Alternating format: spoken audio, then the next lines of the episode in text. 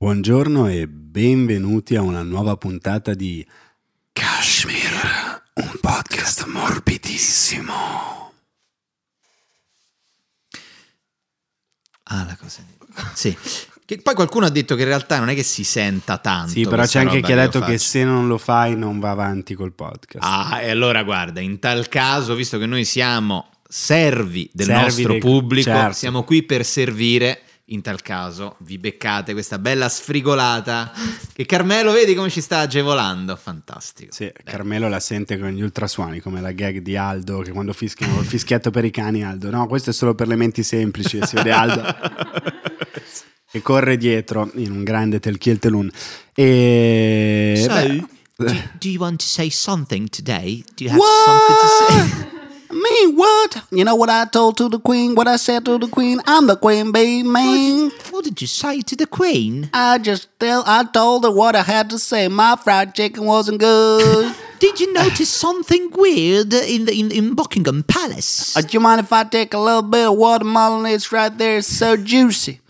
Eh, scusate, questa è la nostra interpretazione del momento in cui il mondo occidentale ha fatto crack e si è spezzato perché il- uno degli eredi, il sesto in ordine di Sesto, successione sesto, sì. della eh, corona più eh, importante del mondo, non penso che la monarchia del, um, Del Benin. possa Non competere credo, non con, credo. Con la and- corona britannica è andato, è andato a- in pezzi. Cosa hai pensato di Harry quando è comparso di fianco alla moglie Meghan, la Marmaid, come si è quasi autodefinita ieri parlando della sirenetta con dei toni di cui Hans Christian Andersen, per cui Hans Christian Andersen si vergognerebbe, secondo me. Io ho pensato che un grande filosofo occidentale l'avrebbe guardato e gli avrebbe detto: Non te dovevi sposare, non vi sposate mai, vi sposate. Eh, Quando sì. è l'ultima volta che ha parlato? Quando hai detto sì? Avrei, insomma, questa sarebbe stata la frase che meritava. Lei l'ha guardato mentre lui ripeteva la recita preparata a memoria, come si guarda il nipote un po' ancora strambo che Sì. a Natale dice la poesia e la dice al meglio. E lei sue- dice crescerà, ma quando lui crescerà sarà comunque troppo tardi perché lei avrà già avuto tutto quel che doveva. Eh sì, diciamo che forse Lui Meghan- è veramente un fasciolo, proprio definizione di fasciolone. che in inglese si dice Mr. Bean. Mr. Bean, non a caso. Non, ha- non è un caso. Rowan esatto. Atkinson aveva già capito tutto. sì. Lui, lei è andata a prendersi quello giusto dal suo punto di vista e come tu mi dicevi ieri, occhio perché quando divorziano l'avvocato quando gli arriva la telefonata Hello Hello, Mr. Harry Mr. Harry, uh, we have bad news for you. Lei si prenderà metà del Commonwealth Lei esatto, lei si prende tutti i Caraibi, tutti i Tonga, tutti quanti quegli stati lì e che dire, a lui che cosa lascerà? Gli lascerà credo il eh, rasoio televi- per sì. rasarsi la sua bella barba da roscio. il 52 pollici Esatto, il 52 la pol- Play 3 per Sì, giocare a FIFA 2012 Lo scarabeo 50 e credo basta. e penso basta Pensa perché- quando lui dovrà tornare in Inghilterra da divorziato. Sì, bussare Esatto. I'm, I'm looking for my grandma where's Uh, grandma uh, is she still here? she's dead now You killed your grandma. Questo è quello che gli diranno e poi si chiuderanno e i- il suo nipote, esatto, suo nipote, il piccolo Gio- Giorgio, come si chiama? Ah, no, no, no, no, nipote. quello è il figlio. Gio- eh, George, George, Giorgio, Baby George. sarà a quel punto George. il quindicenne re d'Inghilterra, gli dirà fuck you, sì, però tipo sarà diventato un quarto. fuck tipo, Would you fuck... would you mind these bollocks, fucking cunt, get the fuck out of here. You're fucking twat. What the fuck you did when you married that? Fucking, would you fucking find her? Diciamo che anche le persone che erano molto pro Meghan, molto pro, diciamo, questa scoperta di aver, insomma, hanno scoperto che la regina è un po' conservatrice. Esatto. Cioè, alla fine di tutto, cosa abbiamo scoperto? Che la corona britannica è conservatrice. Lo avreste mai detto? Eh Noi sì, no. e sono, hanno- dopo l'intervista di ieri da Oprah sono rimasti un po' colpiti. Sì, beh, insomma, sì, mi sembra che comunque abbiano, peraltro, Oprah hanno è- collezionato da ogni parte rifiuti, no? Cioè, non mi sembra Sì. che qualcuno ha solidarizzato con Meghan, no, un sacco di gente. Sì, sì, sì. Chi? Chi? Tante donne, per- soprattutto per la depressione postpartum che lei ha avuto. Ah, Vabbè, questo, Vabbè, sì, questo è è- vero che c'entra non c'era la bisogno di fare. No, sto vabbè, ma anche per la questione del razzismo, che giustamente dice, non è mai bello ricevere razzismo dai tabloid, dalle cose, però Questo diciamo, senz'altro. appunto loro mh, più che altro rivendicavano il fatto che hanno perso il grande pezzo di, ehm, come dire, di, di- di eredità della corona. Ah, cavolo. Certo, E sulla, la quest- protezione e la E protezione. la sulla- protezione. sulla questione del razzismo, forse Meghan prima di sposarsi doveva dare una spulciata alle foto eh, dell'album del fidanzato e dire che quando va alle feste di carnevale lui ci va pesante. Detto questo, signora Marmaid, Vabbè, l'aveva enjoy your life. E chissà se eh, a Harry mancherà, sai cosa? Più di tutto, secondo me, il polo. Ah, sì. Lo sport che determina di tutti gli sport che si possono Di fare al tutti, mondo, tutti. lo sport che ti dice quanto sei stronzo da Sì. 1 a quanto è forte va il tuo cavallo. Ho giocato a polo l'ultima settimana, siamo andati a Monte Carlo con mio zio. E... che peraltro è anche mio padre, per ragioni che... Sì, ha il doppio cognome infatti. Ti presento mamma, è una bottiglia di gin mamma. e tu ti farò questa domanda, caro Edo, hai mai giocato a polo? Allora, guarda, una volta dovevo andare perché c'è a Boccea a Roma, c'è un campo di polo e dovevamo andare io e Facci con sto bronzino, te sei, con sto ronzino ti sei presentato, Ezietto, mazza e merda. Esatto, io sono venuto da Barduina con sto Dai, dai, che siamo in ritardo, forza, bi, bi, bi, su via Mattia Battistini. E, però alla fine c'era il campo chiuso, praticamente. Eh, peccato. Ma io sono venuto, fuoco, non sì, posso giocare perché- con la maglia d'immobile, ti dà fastidio. Oh, dai, che cazzo di problema c'è? Che bello. Sai chi è che ha giocato a polo più volte nella sua vita? chi? certo, certo, chi se no. Bella. Ah, man. Quanti- quante volte ti è capitato di trovarti in una situazione in cui qualcuno ha detto Oh, l'altra settimana ho giocato a polo Una- Ma mai nella vita. Pensa tipo i Bori che prendono possesso del polo e iniziano a inventarsi delle versioni tipo Riga, famo tedesca de polo. Cioè, Beh, i cavalli truccati, tutti Esatto, i cavalli che truccati. Truccano i cavalli, poi tipo è tutto quanto con la mazza tipo hop, Sì, hop, fanno, fanno boh, de spalletta, Sì, poi questo vale meno spalletta, 10, fuori, cazzi, fuori. boh, il cavallo, capito? Cazzi, calcola, vai nel ga- zoccolo che prende la palletta. Vai nel gabbiotto che è dove ti devi mettere- Culo, boh, culo a zero. Che ci vanno con la funicolare, no? Alla boccea. Esatto, Però la famosa, la sempre promessa funicolare. Che è un casino far entrare il cavallo poi. Esatto, sì. Col cavallo si arriva in smart al campo però, lo metti di fianco. Sul E, side, e- Carmelo, tu hai mai giocato a polo? No, no, no. No, ma questa è Già una, tanto se la indosso. ovviamente è una, è una- è poco, vero? è una domanda sciocca e stupida, però quanto lo sport praticato determina la persona che sei? Un sacco, se sei l'erede al trono d'Inghilterra, diciamo giochi a polo più che a mm, ping pong in una... eh, Difficile, sì. sì, sì, sì. O a caccia alla volpe. O, o anche la, la, caccia, alla volpe, è uno sport, eh. certo, uno sport un po' diciamo brutto dal punto di vista del, del- del- del protagonista del gioco, sì. Però, però- ma, ma si fa ancora tanto perché negli anni 90 era molto osteggiato poi a un certo punto. Beh, no, credo che non si faccia più a meno che veramente tu non sia il, eh, il duca di Windsor. E... E quello ti, ti fai un po' come cazzo vuoi, anche Fai come vuoi. Che era quello che poteva fare Harry per tutta la vita. Cioè, passare un'esistenza a rincorrere le volpi, andare in quei principati, capito? Oh, vedi, siamo a Tonga, anche questo è mio, capito? Fare beneficenza così. E invece ha deciso But di... mama said no, no, man, No, you no, ain't you gonna cannot run. do that. Oh, you better I take your hands off that. I don't want you to run, run behind the foxes, man. You're my man, you belong to me. E ha deciso di rinunciare a tutto. Dopo questa divertente intro su un momento che veramente verrà ricordato come importantissimo e nullo allo stesso tempo, andiamo a introdurre il tema della quattordicesima puntata di Kashmir, ossia lo sport. sport. Ma lo sport praticato, non lo sport seguito, perché lo sport seguito divide, lo sport praticato unisce. Come proprio il nostro podcast.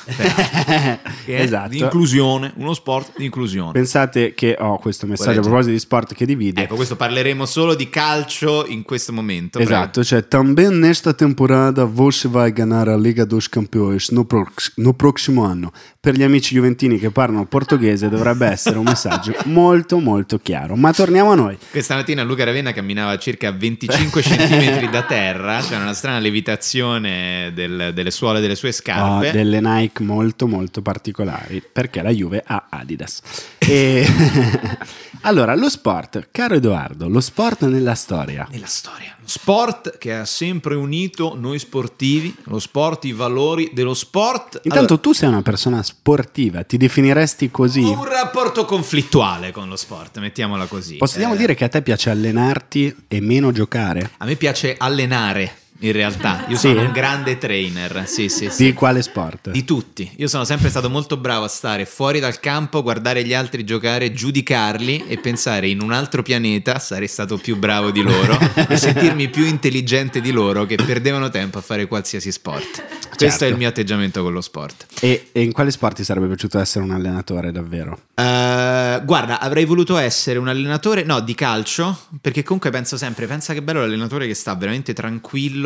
Eh, sì, sì, allora panchina. abbiamo, abbiamo Ferrario, l'allenatore eh, dell'Ascoli, che è qui con noi. Se avete delle domande da studio, eh, sono buon- stati fatti degli errori senz'altro. eh, Calpestelli, eh, allora mette- io quando gioco con un centravanti eh, mi piace schierarlo in maniera offensiva. Non amo, sto facendo tipo Gramlo. Sì, Cioè, sì, potrei lo so. dicendo qualsiasi E, cosa. e Ferrario, dallo studio abbiamo Manelli che vuole farti una domanda. Prego.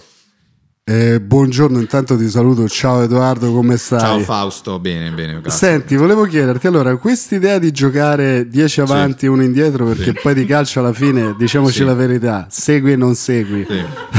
Allora, io in realtà, ma guarda, io ognuno ha gli schieramenti che preferisce. Eh, quando ho deciso di fare 10 tutti quanti avanti e soltanto in indietro, io avevo capito che il portiere era quello che doveva stare sempre indietro, per cui la mia formazione è l'1-10. Ok, evi- evitiamo E polemiche. Mi con- rifaccio a Zeman, lui 4-3-3, io 1-10, non c'è nulla di male. E- L'importante è che si sia in 11 e dare il 110% sempre. Allora, ringraziamo tantissimo Ferrario. Forse un messaggio anche per le stelle, eh, come si chiamano? Sono le stelle alpine, le stelle rosse, quelle cose che ti obbligano a sponsorizzare.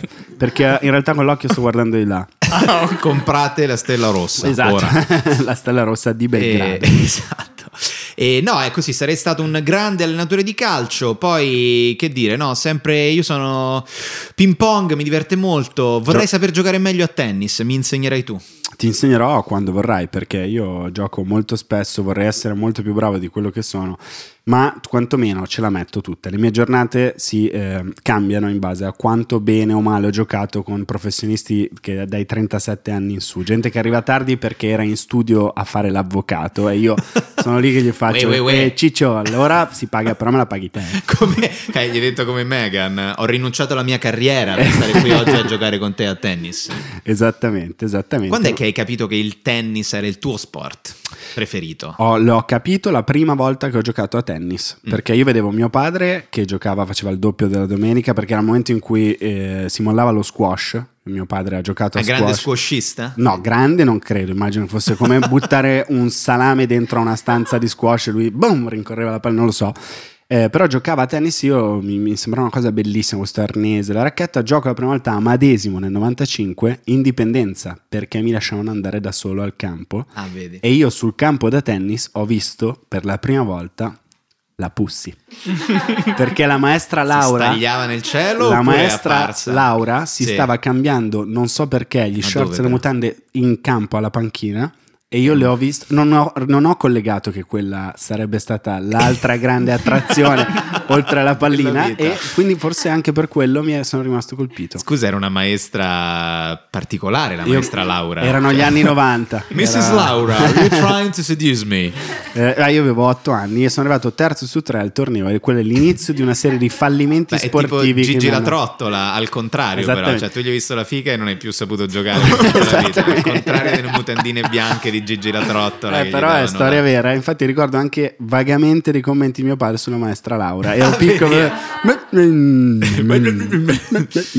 Mia mamma si chiama Laura, quindi probabilmente avrei detto: Eh, bella figa, Laura. Oh, grazie. Eh, prego. E poi ha fatto l'occhiolino sono quei E momenti avevo- di father and son che Esatto. uniscono. certo. Eh, è vero, i primi momenti di. È vero, è bellissimo. Esatto. Lo sport è un momento father and son, spesso e volentieri è anche un momento mamma e figlio, mamma e figlia, però spesso e volentieri diciamo in Italia eh, Father and son, sì. Il problema è che mio padre, per esempio, faceva molto canottaggio. Ah, ma qui stiamo andando. E Eh, dov'è che siamo faceva ovviamente- canottaggio? eh, Aspetta, te lo dico liberamente. Prendeva una canoa e entrava Esatto, sul prendeva e Tevere. andava sul Detto Tevere. il John Smith andava alla ricerca della sua Andava alla Pocahontas. ricerca di Pocahontas. Non proprio, però appunto Insomma. nell'ambito dello sport romano negli anni 90, chiaramente si faceva nei circoli e quindi lui usciva in barca ed era bellissimo. Per lui, non per me. Perché quando poi hanno provato a farmi fare canottaggio, eh, credo che realisticamente avrei preferito fare la caccia alla volpe sulle rive dell'Aniene, intriso d'acqua a, a cacciare le pantegane. Ma eh, tuo papà metteva. eh, Uscire in barca a gennaio sul Tevere, Eh, io lo raccomando a tutti. questo volevo chiederti se tuo papà metteva i famosi shorts da canottaggio. Eh sì. Una grande passione degli uomini, in- spe- spero che a noi non venga mai, è quando fai sport mettere shorts incredibilmente aderenti, Esatto. dimenticando, soprattutto quando si va a correre, ti vesti come un evidenziatore e lasci E questa... poi c'è questa conchigliona. Sì, no, conchigliona, magari i testicoli si gonfiano come dei palloni aerostatici e il pisello diventa grande così. Non capisci che girare per Milano o per Roma in questo modo non fa di te un uomo più sexy perché ti stai tenendo in forma, fa di te un essere umano maschio che ha il pisello che sparisce. Quindi coprilo con dei pantaloncini larghi con scritto Forza Milan. Ma le A quel persone punto. perdono qualsiasi dignità quando fanno sport. Sì, cioè, sì, in sì. realtà, se tu appunto poi vedi la- l'abbigliamento, come si, cioè anche proprio l'atteggiamento che hanno nella vita, è una roba da, da squilibrati. Eh, cioè, perché- quando tu vedi, per esempio, a me fanno impazzire quelli che, sai, tipo quando torni a casa alle tre e mezza, no? Dopo una serata, tu vedi uno da solo che corre per strada e Ma tu sta- pensi, questa persona nel cervello, che cos'ha? Sta scappando, non sta correndo. No, cioè, esatto, cioè, da se stesso. è il profilo di un serial killer. Assolutamente, beh, perché se vedi il 25 mattina di dicembre gente che va a correre, Esatto. ma dove cazzo vai? Quella roba lì. Tu lo fai, tu vai a correre il 25 mattina. Io sono una runner, sono orgogliosa di essere una runner, sono una donna, sono una runner e vado a correre la domenica del 20, cioè no, Una volta 20 l'anno mi dà l'idea che tu corri. No, no, no, io corro No, sempre. lei corre E sempre. per Ah, Natale sempre, si sempre. corre, per smaltire il cenone della sera prima. Raga, Corro però, sempre. Cioè, il sempre. bello, però vedi, Sempre. cioè, il bello del, del- del Natale è quella sospensione della realtà in cui mangi come una bestia e poi ricominci. Evidentemente- Invece a te il 25 vai a correre. Perché mi piace correre, quindi Sì. mi fa Ah, esistono bene. queste persone. Sono No, delle no, ma lo so, lo so. persone ossessionate e fastidiosissime. Chi- in generale, chi ti racconta a livello amatoriale, me compreso, le proprie imprese sportive, è Sì. subito la persona più noiosa del mondo. Lo sport rende ossessivi. Lo sport Certo. è un modo per sfogare, diciamo, la, la- la energia. Il che è bello, meno quando aprono le palestre 24 ore. Perché ugualmente, anche quando lì tu torni, sei, su- sei per strada, vedi una vetrina, vedi una persona alle 4 di mattina sul tapirulan così, oppure uno che fa la lat machine alle 4 di mattina, io penso che quella persona uscita andrebbe arrestata. perché ha un profilo socialmente pericoloso. Io odio le palestre. Odio il luogo palestra No, in generale. Eh, lo ma perché? Eh, ma le piace? amo per, il- per lo spettacolo. Perché Cioè, ti piace realtà- sentire le urla delle persone che fanno cose, Sì. ti piace vedere gente che si mostra sessualmente ad altre persone. Questo meno. No, mi, pi- mi piace la, mh, diciamo il, il clima cameratesco della palestra al quale io non appartengo minimamente perché mi fa cagare, però io vado come spettatore. In realtà adesso, vabbè, adesso poi purtroppo sono, sono tutte chiuse, quindi non si possono frequentare. Ho scoperto, diciamo, allenamenti all'aria aperta che sono belli ugualmente. Però lo spettacolo della palestra, tutta quella tensione che c'è, capito? La segretaria fregna, quello che arriva si fa vedere. Ciao. Ciao, capito? Ciao, Sì, con- tu sei, sì, scusa, dopo un anno che vai lì. Esatto, sei, sì, sono l'unico milanese che entra in questa palestra. È Sì. impossibile che tu non sappia. Per non- cortesia ti puoi tenere su- sui lati, non puoi stare tanto al centro della palestra perché ci sono delle persone romane aggressive che ti bullizzeranno. Ti posso questo. chiedere se per il bonifico tu hai già fatto? Già fatto? sì, guarda, ho fatto ah, subito una tranche unica. Bravo, allora per cortesia puoi andare. No, veramente però lo spettacolo dei scusa amici possiamo alternare, capito? Cioè a me quella ritualità mi fa, mi dà, no no, mi dà proprio dei punti di, è un punto di riferimento. Sudare di fianco a persone sudate che vogliono far vedere quanto sono sudate. Poi è bellissimo quando vedi quelle persone in palestra che io ovviamente sono estremamente discontinuo, vado poco, però tutte le volte che vado loro sono sempre lì. Cioè, tu Certo, vai il mercoledì mattina alle 8, giovedì sera alle 9, vai alle 9 e mezza, la domenica mattina, loro sono sempre lì, capisci? È gente che vive in palestra e Sì, non sì. ha altro nella vita. Ed è bellissimo però vedere quel, ehm, tutta quell'energia Sai chi in ha, chi ha fatto parte di quel mondo per anni, poi ha smesso? No, tu sei mai andato. Che sport hai praticato, Tair? Se ti chiedo questa. Oddio, i classici nuoto, calcio. Mm. Poi ho fatto poco tennis. Sì. E poi l'ultimo vero sport di gruppo è stato pallavolo. Pallavolo, in che ruolo giocavi? Giocavo eh, alzatore. Alzatore. Alzatore. Ah, Alzatore. il regista della squadra. Avevi il pannetto dietro per asciugarti le No, mani quando no, sudavano? nessun pannetto. Ma giocavi con i bling bling addosso? Eh, Purtroppo ancora no. Per accecare... era bravo, e lui saltava le, collane nell'occhio. Ah, però su questa cosa della palestra io ad agosto quando ho detto mi voglio mettere un po' in forma ho detto ok tocca fare palestra io me la so fatta a casa perché odio la gente quindi, Quindi ti sei messo ad alzare i tuoi gioielli. Decathlon. quello è lo sport che faccio ancora adesso Pesi la sul kettlebell da 6, da 8, da 12, da 32. Ah, ho preso il tapirulana, una cicletta, manubri, pesi. Mm. Ma com'è andato sto allenamento? No, andavo di Cristo fino tipo fine dicembre. Ho perso 30 kg. Minchia. Poi ho preso quel cazzo di cane e ho smesso di allenarmi. E che tu sei Che magnato? è esattamente quando hai iniziato a lavorare con noi. Quindi siamo Esatto, noi... siamo vabbè. noi un po' i responsabili. C'è sempre, mo- c'è sempre spazio per allenarsi e fa tanto bene. Lo sport è una grande soluzione a tantissimi problemi mentali. Carmelo, mentali. che- Appunto, per dire. Eh, hai sfogato le tue turbe con lo sport nella vita, mai? A me viene l'acido lattico anche se mi taglio le unghie dei piedi. Va bene. Niente, quindi niente, non hai... Che sport hai praticato nella vita? Beh, da, da bambino penso che mi abbiano iscritto a tutti gli sport, ma dopo la prima volta già avevo capito che, che non, non faceva per me. Che non faceva per te, vedi? Hai anche tu avuto sempre più un'attitudine per l'arte, mi sembra di capire. Sì, no, non faceva per me perché ero troppo bravo. eh. Era Ah, ok, non avevo capito. Ma eh, mai- ti hanno mai chiesto, ti hanno mai imposto i tuoi genitori di fare, per ricollegarci a Harry e Meghan, uno sport per fare un salto sociale? Beh, no, questo non è mai successo, dico la verità. Cioè, io ho avuto un'educazione. Ho fatto tutti gli sport da bambino, che era la tipica educazione siberiana balduinese. Sì, Cioè, beh. comunque, farli provare tutti in modo che poi sceglierai il suo. Io ero pessimo in tutti e alla fine ho mollato completamente. Ho riscoperto lo, diciamo, lo sport verso i 30 anni. Tu invece ti, ha- cioè, ti hanno Certo. fatto fare un passaggio in società? Si è provato A fare? un- a- all'estate del 2000, a 13 anni, mio padre ha detto: "Beh, devi giocare a golf. Va bene? Devi andare a giocare a golf. Va bene.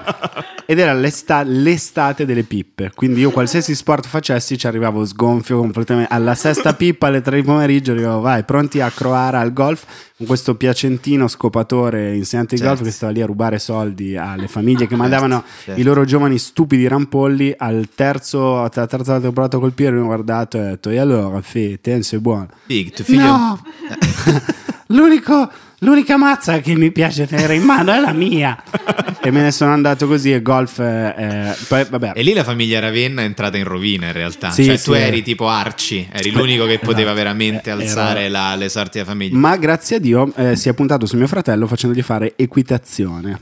Mio fratello ha fatto 10 lezioni, poi il cavallo nocciola, un baio di 200 tonnellate, gli ha tirato una zoccolata sul piede. Io ricordo Cazzo. il ritorno di mio fratello devastato. Beh, brutto se l'arnese che tu usi per Lo si- sport si rivolta si, ribe- con- si rivolta contro contro, di te. te. Eh, sì, Con la che- banca piana questo non succede. la banca piana ti è sempre fedele. Però quello ricordo come lo sport. da- Io li ho provati quasi tutti da piccolo, non ero molto bravo, ma ero molto competitivo. Purtroppo queste due Ah, cose vedi. cozzano terribilmente. Beh sì, perché poi è solo frustrazione. Solo Perché se frustrazione. sei competitivo e non sei bravo è una merda. Esattamente. No, invece io ero zero competitivo negli sport, mi facevano cacare tutti ed ero, ero- sempre molto più interessato all'intrattenimento. Per cui ero in squadra, quello che era una sega, però tipo facevo ridere tutti dicendo cazzate ed era il motivo per cui poi alla fine ho, gioca- ho fatto un po' di sport nella vita. Però ero rigorosamente quello che a calcio veniva messo in porta, sempre, non lo sceglieva nessuno. Anche se la mia carriera calcistica, io giocavo al Circolo Massimi alla Balduina eh, all'epoca. E io ero- sono sempre stato una sega a calcio, ma una sega, cioè veramente tipo pensi questa persona ha una menomazione fisica, non è io possibile che sia così Ti tanto conosco da sega. quasi dieci anni, non ti ho mai visto neanche stoppare un, un pezzo di carta No, ma se io prendo una palla in mano diventa quadrata, cioè tipo è una cosa di negatività. Io, la mia carriera calcistica si è consumata con un solo tiro che feci, cioè una storica partita a calcetto al Massimi. Io vengo messo in mano, per qualche ragione non ero in porta, giocavo come attaccante. Mi arriva questa palla, la stoppo, faccio un tiro, cioè Cristiano Ronaldo, cioè la metto sotto il 7, il gol più bello della storia. Cioè, si ferma la squadra, mi guardano tutti. Cioè, è stato un momento nessuno si capacitava di come fossi riuscito a fare quel gol. Ti E- ricordi come hai esultato? È, era ti- è stata tipo una botta talmente grande perché era- non avevo mai avuto una soddisfazione così tanto grande in uno sport. Si erano fermati tutti, cioè mi hanno guardato l'allenatore tutti quanti e quando sono andato, la partita è finita, non mi ricordo neanche come, quando è andata via tipo mi hanno fatto, oh, bravo. bravo, bravo. Dici per sé. Ed ero, e la mia carriera lì è finita perché avevo Eh, dato tutto. avendo- Cioè io al calcio avevo dato tutto, non potevo Avendo, andare meglio. Avendo fatto sport, ti faccio la domanda: la partita successiva, quanta aspettativa avevi sul tuo No, destro no. magico? Ma neanche la ricordo perché, cioè, capito, dopo una roba del genere è inutile. Ho proprio appeso gli scarpini al chiodo. Ho fatto signori. Ma noi stiamo parlando dello sport, eh, il grande sport maschile, che spesso ai ragazzini si fa fare tanto sport, ma quando soprattutto si faceva nuoto, Sì. che era lo sport in cui di solito si faceva con le ragazzine anche, eh, entravi in contatto con il sesso femminile. E noi Esatto. vogliamo chiedere qual è lo sport che si fa fare come primo sport alle ragazze? Beh, no, c'è, c'è la da- eh, Ginnastica ginnastica artistica io ho artistica. fatto come primo sport Ah, e vi farei vedere il filmino del mio saggio perché è molto divertente. Ci andavo pure tipo una volta ogni tre mesi perché mi faceva schifo. Ah, No, io stessa cosa, credo che i miei fratelli e mio padre ancora si ricordino i saggi ai quali mamma mia, che, che inferno! Due fratelli, Due papà. fratelli maschi più grandi A vedere la a piccola vedere la roteante piccola Cecilia. Body che fa le, le spaccate in aria. Que-. Io facevo sia artistica che ritmica. Quindi saggio Quindi del giovedì a maggio. Madonna Eh, di E Dio. poi un anno Poi eh, mia madre ha avuto un'ottima idea, ovvero quella di iscrivermi con la mia migliore amica a nuoto sincronizzato. Oh E là saggi di nuoto sincronizzato delle Ma poi bambine, delle forse bambine. sono ancora più noiosi. Sì, forse Eh sì, perché già non vedi un cazzo perché è tutto sott'acqua. In più sott'acqua non ci sono. E quindi si vede una gamba in su, poi- in su. E non dimentichiamo i saggi di danza delle amiche, perché c'erano queste maratone di 24 ore nei Che teatri, tipo al coglioni. Metropolitan a Catania. Certo, certo, sì, sì, sì. Tutti i teatri delle danza. A parrocchie Roma al generalmente. teatro greco, al Che teatro rottura di Io non credo esista per un genitore una, Una cosa rottura più di ca- eh, grande sì, rottura di Ce n'è una questa. che ho iscritto mio figlio o mia figlia a suonare, suonare uno strumento e ti devi sparare tutti i pezzi spling, splong, splong, e poi suona tuo figlio o tua figlia e sembra tlan, audio tlan. leso Esatto. perché dici ma cazzo ma, ma io ho speso 2 milioni e mezzo di lire per far Ma suonare questo puttana. deficiente Abbiamo affittato il pianoforte Yamaha, viene 500.000 Eh, lire al mese, Secondo me prezzi quello che è- non avevano senso. È brutto, però vabbè, comunque anche la soddisfazione. Poi quando ci sono anche ragazzi e ragazze portati e poi salgono e crescono con lo Sì, sport. no, lo so, lo so. Però qual è, scusa, la- qual è la ginnastica quella col... Ritmica. Ritmica. quella rit- Che vuol dire quella cosa lì? Che cosa Cioè, che, è che una significa? ginnastica Ah, artistica in più quello hai- è il È il ritmo, è per ritmo. fare... No, praticamente. è praticamente un, un filo che tu hai, una- un pezzo Eh, di stoffa ma che, che fai volteggiare sopra di te. Non... Per- collegato a un complesso di Edipo se sei un maschio o, compli- o a quello delle donne Di che Elettra. ricordo, di Elettra. Eh, vedo Carmelo, anche tu facevi ginnastica ritmica, Carmelo. filo Sì, così. sì, come no. Però vedevo body, però, Hilary, il cartone peli che animato. ti uscivano da sotto al body. Senti, Carina no, quella mi- ragazzina, bella italiana. Mi racconto una cosa. È di giù. C'ho, c'ho un amico divertentissimo che voleva fare pianoforte, ma ha capito di non avere la disciplina e quindi ha fatto dieci anni di kung fu prima di iscriversi a pianoforte perché gli serviva. Ve lo giuro, ve lo presento un giorno. Adriano, ciao Adriano. disciplina. E poi alla fine lui si presentava davanti al pianoforte. Ma arti marziali, beh, cioè, un importante momento quando vieni iscritto ad arti marziali. Io ho fatto judo in prima elementare e sono- ho fatto il torneo di judo finale, il grande momento di combattimento. Ed è venuta quella che allora era mia moglie, perché ci eravamo sposati con Ah, rito cioè, pagano. Cioè, con rito pagano. Vuoi la stare... mia fidanzatina sì, Elisabetta Rocca, che saluto, e che ci aveva sposati sua madre, lei aveva le scarpe della madre. Viene lei con la famiglia a vedere il saggio di judo, il combattimento finale. Sai quanto è durato il mio combattimento? Quanto Il ragazzino mi ha preso, mi ha sbattuto a terra e io ho detto, vabbè, seconda manche, fuori, eliminato. Finito. Tutti con la medaglia, tutti. Luca Ravenna con una targhetta tricolore Cioè, uno dice poi perché? No? davanti alla famiglia, davanti alla famiglia trami. Rocca, umiliato. No, mio padre vabbè. che è dispiaciuto, così così, ma mi hanno dato comunque la cintura gialla che mia madre tiene ancora. Però è una roba da gattopardo questa. eh. Molto bella, Cioè, sì, proprio eliminato dalla. ma la mia vita stirpe. sportiva è stata tutta così, tutta grandi aspettative solo mie e poi grandi illusioni. Tu hai fatto eh, arti marziali? Mai diffido molto dei genitori che sono fissati con le arti marziali per il figlio perché ci sono questi padri che hanno visto Kenshiro. quindi questo mio Ma- Figlio deve diventare un guerriero e quindi gli faccio fare jiu-jitsu mischiato con la capoeira. Sono d'accordo, molto d'accordo con te, però le arti marziali, soprattutto all'inizio, ti aiutano a imparare a cadere, che sembra una cazzata, ma se da piccolo non sai cadere, cosa è possibile, mio fratello si è rotto i denti 30 Fai volte. eh, le perché pinne con l'SH. come poi sei- Peter Griffin cadi così, boom, eh, finché non impari a farlo. eh. Peraltro tutte quelle arti marziali adesso mi fanno impazzire quelle che sono, sono mix, no? Perché comunque c'è il MMA. jiu-jitsu, cose... Eh no, MMA, sì, ma anche che adesso non è una essere- cosa violenta, comunque la puoi controllare la, La puoi forza. controllare, guardi, infatti, considerando che è una svastica tatuata sulla fronte, eh, sono Vabbè, che sicuro che, c'entra? lei ha potuto controllare tutto nella vita. Ma perché ho recitato in Bastardi senza gloria, mi hanno tagliato poi. No, per adesso ci sono quelli tipo, capito, il jiu-jitsu che incontra il cara- la, la, la capoeira mixata ai balli umbri, eh, capito, il, il Mai Tai, il Tai Chi che incontra le bestemmie marchigiane, cioè c'è quella cosa lì, praticamente è un Tai Chi. Che però poi dici Shiugani. Que- quelle, sono, quelle sono pazzesche, non c'è limite poi alla fantasia. No, no, certo, beh, beh, se puoi mischiare tutto insieme. Ma leggo qui, non lo sapevo, tu hai fatto pallanuoto? Sì. Bello. Tu hai fatto pallanuoto come io ho fatto Come- danza, ecco, ho capito. Come Bud Stava- Spencer. Però tu eri Terence Hill. esatto, ero Terence Hill. Per e- quanti anni hai fatto pallanuoto? Per almeno due o tre anni. Ah, ma in che ruolo giocavi, Edoardo? Indovina. Portiere. che comunque portiere a pallanuoto è non difficile, difficilissimo perché è l'arte del colpo di reni. Proprio così. Ti chiamavano Proprio così. Non Edoardo era facile, Ferra- Edoardo- era difficile. Detto il colabrodo. e io lì, anche lì, io non so perché feci pallanuoto, perché poi nella pallanuoto esa- è quella cosa...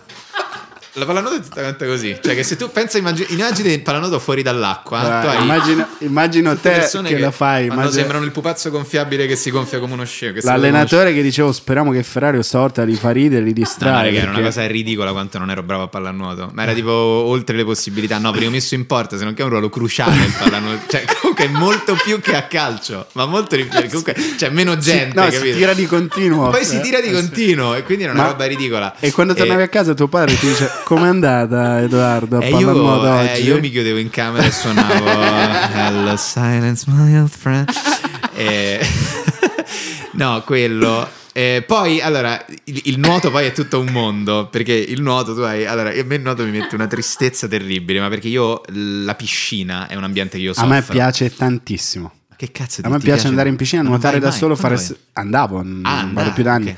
E mi piace fare 60 vasche e mi piace a un certo punto essere eh, com- convincermi che uno squalo mi sta inseguendo.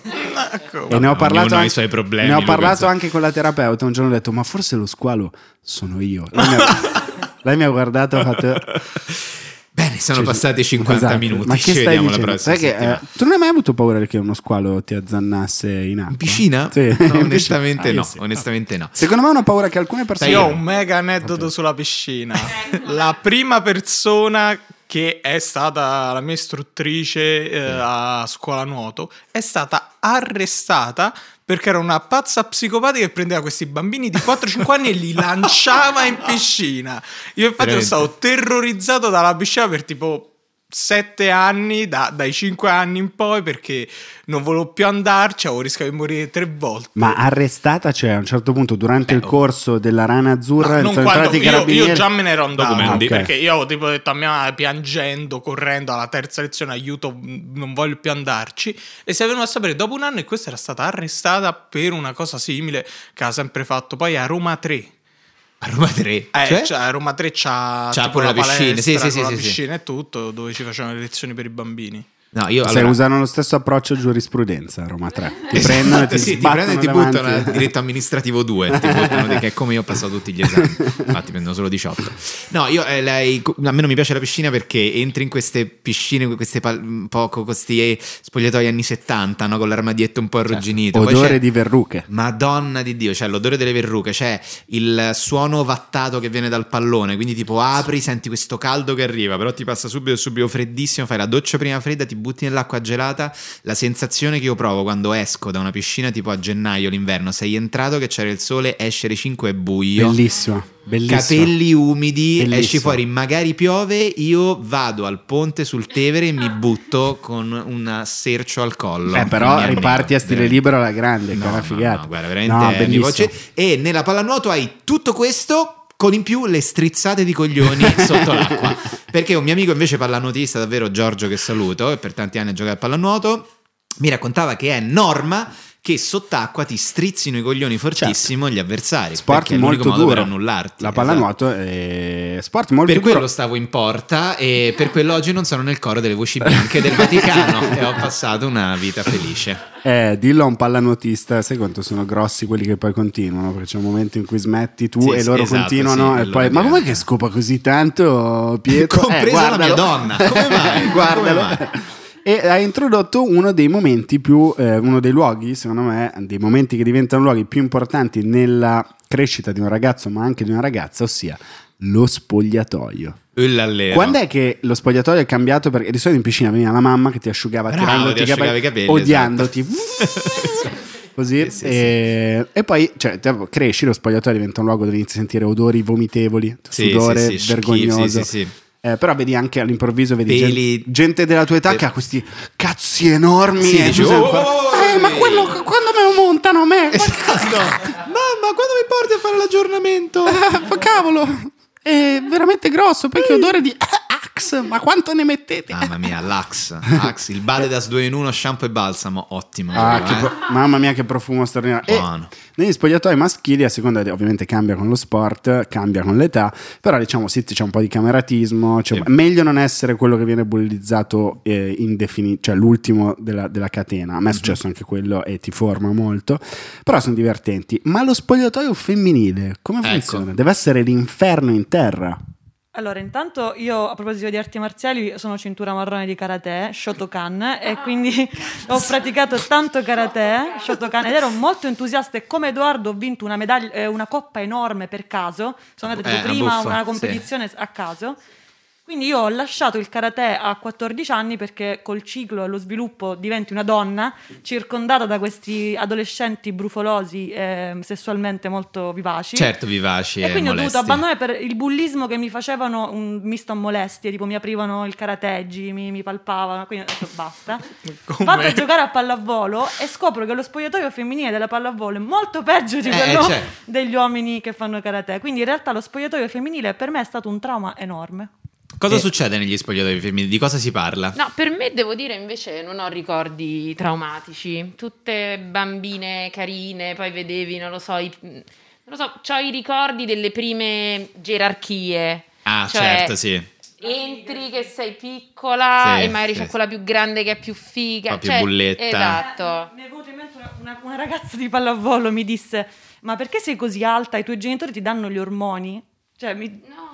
Che cos'eravamo nel Cazzo, NURS in, uno, anni in uno 70? spogliatoio maschile nessuno direbbe ma perché sei così alto Dice, minchia oh lui è veramente grande guarda com'è alto e io Esatto. sono bassissimo E diventi il suo valvassore Esatto. praticamente. Però Sì. io mi sento Tu, di dire una portami cosa la sugli spogliatoi maschili, Sì. che in realtà quanto si spo- scopa bene è che lo spogliatoio maschile è in realtà una bomba, è semplicemente che ci stanno 21 persone, 20 se la godono, quella persona Esatto. è quello che se la vive male. Ma e che la fa... tu, No, io me la sto sempre goduta, quindi se voi avete. No, un io- brutto io ci sono passato, ah, io ci sono strapassato e fu l'estate del 99, io dopo anni di campi estivi a tennis, nel 99 decido che devo giocare a calcio e, devo pe- e io giuro su Dio di aver detto a mia madre, ricordo esattamente dove ero, mamma devo capire se ancora ce la posso fare.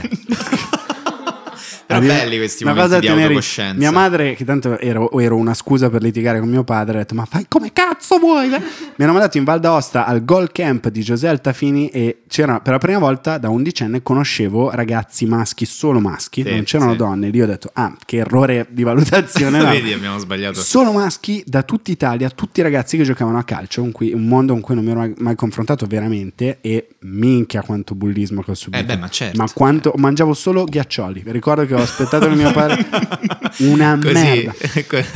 accarezzandoti i ricci. Sì, bruttissimo, bruttissimo. Ma pensa che su un pulmino andando a vedere la finale di campionato italiano di calcio a 5, io ero seduto Sì. e vedevo dietro di me due che ridevano, continuavano a ridere. Dicevo, ragazzi, ma cos'è che ridete? Eh, cos'è che ci stiamo divertendo un sacco? Ridiamo di te, brutta merda. Magari Luca, quello. Mi stavano, no, no, mi, stavano, mi stavano con una bandierina che si usava allo stadio, una bandierina, lo stecchetto di legno, loro sputando nello stecchetto, mi stavano sputando Oh, greve, saliva. questo è un po' Bellissimo. greve. È finita la cosa, mi hanno dato delle pacchette dentro alla piscinetta di saliva. una medusa in testa. Mi è esploso il cuore dal dolore. E io in tut- Certo. Ma- mamma Cioè, da mia, noi ma- prendiamo solo in giro quello col pene più piccolo, però questa, questa, è, roba- questa è una cosa che purtroppo non mi è mai successa. Però Questa roba- Perché ci sarebbe voluta a Luca Ravenna Questa roba di una persona più serena. No, beh, anche quello sarebbe stato troppo. Ma siccome eh, avevo una verruchina qua, come Ah. mi avevano appena tolto, non potevo fare la doccia con gli altri. E Perché? questa è perché dovevo- avevo degli impacchi, non potevo, avevo la cicatrice. Ah, ok, ok, ok. E questo però mi ha aiutato molto spogliatoio. Certo, cioè, sì, io ero un perché- nano, ve- mi sputavano addosso e in più sono dovuto anche andare. No, ma io la doccia la faccio di là. faccio a casa. Perché tutti i ragazzi d'Italia, vai, vai, ti rispettiamo per questo. Gira pure l'angolo, non diremo Vai niente. pure, non diremo niente di te. Poi in realtà tutte queste cose sono solo nella tua testa, nessuno che fa il bullo così dà così tanto peso alla tua persona. Però ti forma il carattere. Ah, Ti formano molto. Allora, io in realtà quella fase lì, avendo fatto pochissimi sport di squadra, l'ho un po' saltata. Ho apprezzato moltissimo gli spogliatoi in fase più adulta, nella quale sei più tranquillo, quindi ti rigodi meglio, osservi meglio quello che succede. E poi crescendo siamo un po' tutti quanti uguali nello spogliatoio. Quindi una volta ero in palestra e c'era questo signore vecchio che dopo una lezione si, si era fatto la doccia, si stava asciugando le pudenda phon. con il phon. Certo. Che poi tu ovviamente te lo rimetti in testa, bello pelosi, no? Che è chiaro, in tutte le palestre succede questo. Quindi lui si asciugava sto coso, Io del lo faccio signore dei, dei 75 sempre. anni, no? Con sto fan così, arriva il, il- il trainer della palestra che lo guarda e gli fa Mario, non mi piace quello che sto vedendo. e, fa- e Mario risponde, anzi che hai visto qualche cosa. E lì vedi il bello, cioè lo spogliatoio quando sei più sereno da grande te lo godi perché ci sono questi momenti che... Beh, sentir parlare belli. di malattie da mm, uomini più anziani. Eh beh, sì, eh, tennisti certo, medici sì, che sì, si confrontano certo, su guarda cioè, sono stato a farmi controllare tutto a posto eh.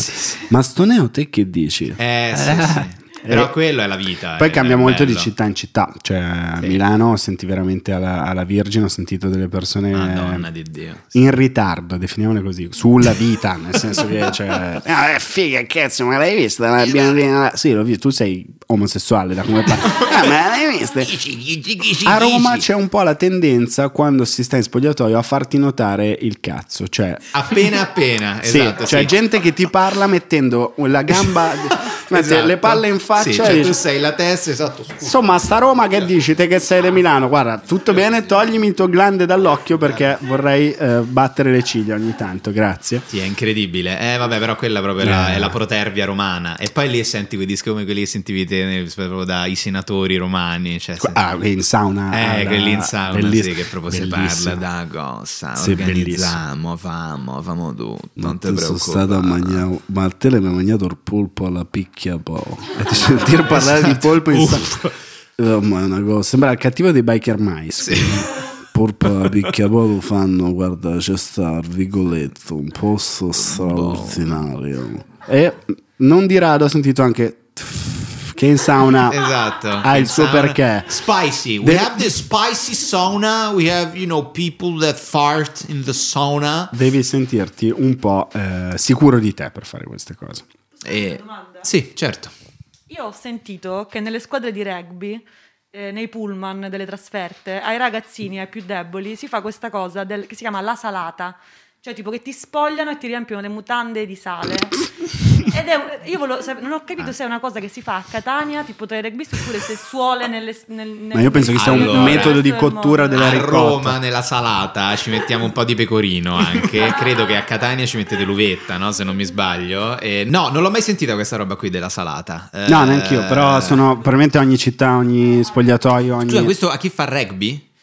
Eh, io sapevo, sì, mi avevano raccontato nel- nei pullman del rugby si sceglie il più piccolo, il più, il po' più sfigato e si fa questa cosa. Magari a Catania, però io penso che ogni sport, Sì, ogni sì, spogliatoio, ogni abbia il suo rito, abbia i suoi modi e abbia... Ma chissà com'era nella storia, facciamo un salto indietro nel mondo dello sport. Eh, perché vabbè, nasce ovviamente, vabbè, no, sport si è sempre fatto, però è con la Grecia che con le Olimpiadi viene nobilitato, no? E si, c'era Si è deciso valore- di fare queste gare tutti oliati, nudi e si Esatto, corre da Atene, da, guarda. da- guarda, si fa la Questi corsa. atleti, esatto, che sono nudi e tutti quanti oliati. L'importante è che si annudi, eh? Ta E pensa si che lì fare. differenza, no, adesso uno c'ha i fotografi a bordo campo, invece lì c'erano dei signori che dipingevano dei vasi a bordo campo che poi ritraevano sui vasi di coccio questi atleti. Però era uno dei pochi agganci che aveva la professoressa o la maestra di storia per tenerti incollato. Perché allora si faceva sport e ti riprendevi all'improvviso. Sport, no, io dormivo uguale.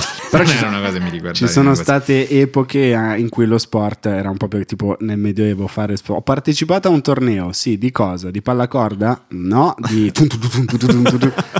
essere un campione in quello deve essere figo. Non so neanche come si chiama, la giostra, come si chiama? Mm, non lo so, non lo si so. chiama quella cosa, quel correre con la Con, ah sì, con il Con la- taratata, per me è quello taratata, è l'unico suono che riesco a associare. La giostra, La la giostra. Eh, E- so perché ha lasciato poi ci sono delle regioni del mondo che i tornei medievali diciamo non si sono staccati li hanno, Ci sono rimasti sono un po' rimasti soli. un po', E non po'. la contrada dell'Istrice, quelle merde della contrada della tartaruga. a me affascina moltissimo la storia e la leggenda del palio di Siena mi, mi colpiscono anche i pali minori Ah, certo. cioè sì. quelli che si fanno tipo gli asini eh, Sì, in barbaggia. Sì, quelle cose matte Sì, di- sì, bellissimo, bellissimo. Eh, vabbè, ma è bello perché poi appunto riflette il, le tradizioni no? culturali di, di ciascuna regione d'Italia. So che in Sardegna si fa una roba assurda. Cioè? La, sar- sar- sartia. sardegnata. No, si chiama sartia. sar- Sartiglia, Sartiglia. Ne- no, una roba tipo una, una- una corsa coi cavalli che poi alla fine ti ammazzi. Tipo questo è il senso della, della cosa. E vabbè, poi ci furono le, le famose Olimpiadi, quelle che si ven- vennero fatte sotto Hitler. lavoro top dal punto di vista del me- dei media perché furono Sì, sì, sì. raccontate benissimo Marketing straordinario. Marketing totale, grande Le- Leni Riefenstahl, penso sia il nome esatto della regista che girò lo straordinario documentario di quelli là. E piccolo problema tecnico-tattico: la superstar di quelle Olimpiadi era dello stesso colore di Meghan Markle. e eh, Adolf Hitler, a differenza della regina Inghilterra, l'ha presa un po' più sul personale. E qui volevo citare un pezzo straordinario di Francesco De Carlo che raccontava: Chissà com'è stato il viaggio in macchina del ritorno dall'Olympia Stadion di Berlino a casa fra Adolf Hitler e la moglie quando lei gli ha detto: Beh, forte quel Jesse Owens, non mi devi parlare. Visto che ti dico non parlarmi, sono nervoso e lo sai. E non mi ricordo se era esattamente così, ma mi ha fatto molto ridere. Ciao Francesco. Comunque, vabbè, noi in realtà si potrebbero anche raggruppare gli sport per, per delle grandi Ci sarà stato uno categorie. sport in cui hai detto forse davvero ce l'avrei potuta fare. Al di là di quel gol, al di là di quel eh, ping pong, c'è Eh. stato uno sport in cui hai detto cazzo, Beh, guarda, in realtà il tennis, perché io ero bravino. Bravino. Quando eh, mi mandarono in vacanza un'estate a Montelivata, due settimane? bravo, due settimane. C'era la serata disco? C'era la serata disco, c'erano quelli che arrivati alla prima domenica si mettevano a piangere i genitori, li tornavano a prendere e anche loro non erano affatto bollati per tutta No, la no, vita. basta. Come soggetti deboli. E, E ti arrivava la chiamata quando stavi a pranzo a cena, che a un certo punto facevano Ferrario al telefono. Sì, che bello. bellissimo. Forse bellissimo. già eravamo in epoca di Nokia 3210. Ammazza, alcuni sì, andato? alcuni no. No, boh, sono andato tipo a do- 13 anni. mi Eh, ricordo- no, no, sì, do- si poteva- no, qualcuno che cazzo dico? No, no, no. Fine elementare andavo. Ah, Non ok. è possibile. No, no, no. C'era Ferrari al telefono e tu andavi. Pronto? No, No, ciao. Che facevi anche un po' il bulletto. Però guarda, ti- quando ti salirà la vo- quando scenderà la voce di due ottave, potrai fare il bullo, non prima. E- però ecco, mi ricordo che ehm, ero lì. Peraltro, poi appunto, anch'io sbagliai tutto perché due settimane a fare solo sport e soltanto arrivato lì capii questo tranello. Che comunque. E io ero tipo bravo a fare gli sport sai, tipo orienteering. Sì, sì, che nascondevi la bandiera, Allora- dovevi trovare la cosa. Perché è una roba. Beh, tiro, eh, tiro con l'arco c'era. Tiro con l'arco, esatto. Quando poi alla fine delle due settimane eh, il giocatore, il- diciamo il mio amico con cui ero partito, con il quale insieme suonavamo, perché poi lo feci anche più avanti effettivamente, era, eh, sì, forse era poi a cavallo, a cavallo elementari e medie, venne nominato il più bravo giocatore di tennis di Montelivata, lì rosicai tanto. Perché io pensai, ma come? Eravamo delle seghe tutte e due. Cioè, tipo, quando hai trovato il tempo di diventare bravissimo a tennis? Mentre, e quindi è... Mentre tu eri nel bosco. Per di qua, ragazzi, seguitemi. Per di qua! Ho sentito uno scoiattolo. Guardate questo sasso, se lo giri sembra una tartaruga. E lui venne nominato il più grande giocatore. lì mamma, mamma, sono campione di orienteering. Però... Domani mi daranno una bussola. Esatto. Questo- E mio padre, tipo, capito, che sentiva la telefonata e faceva... E,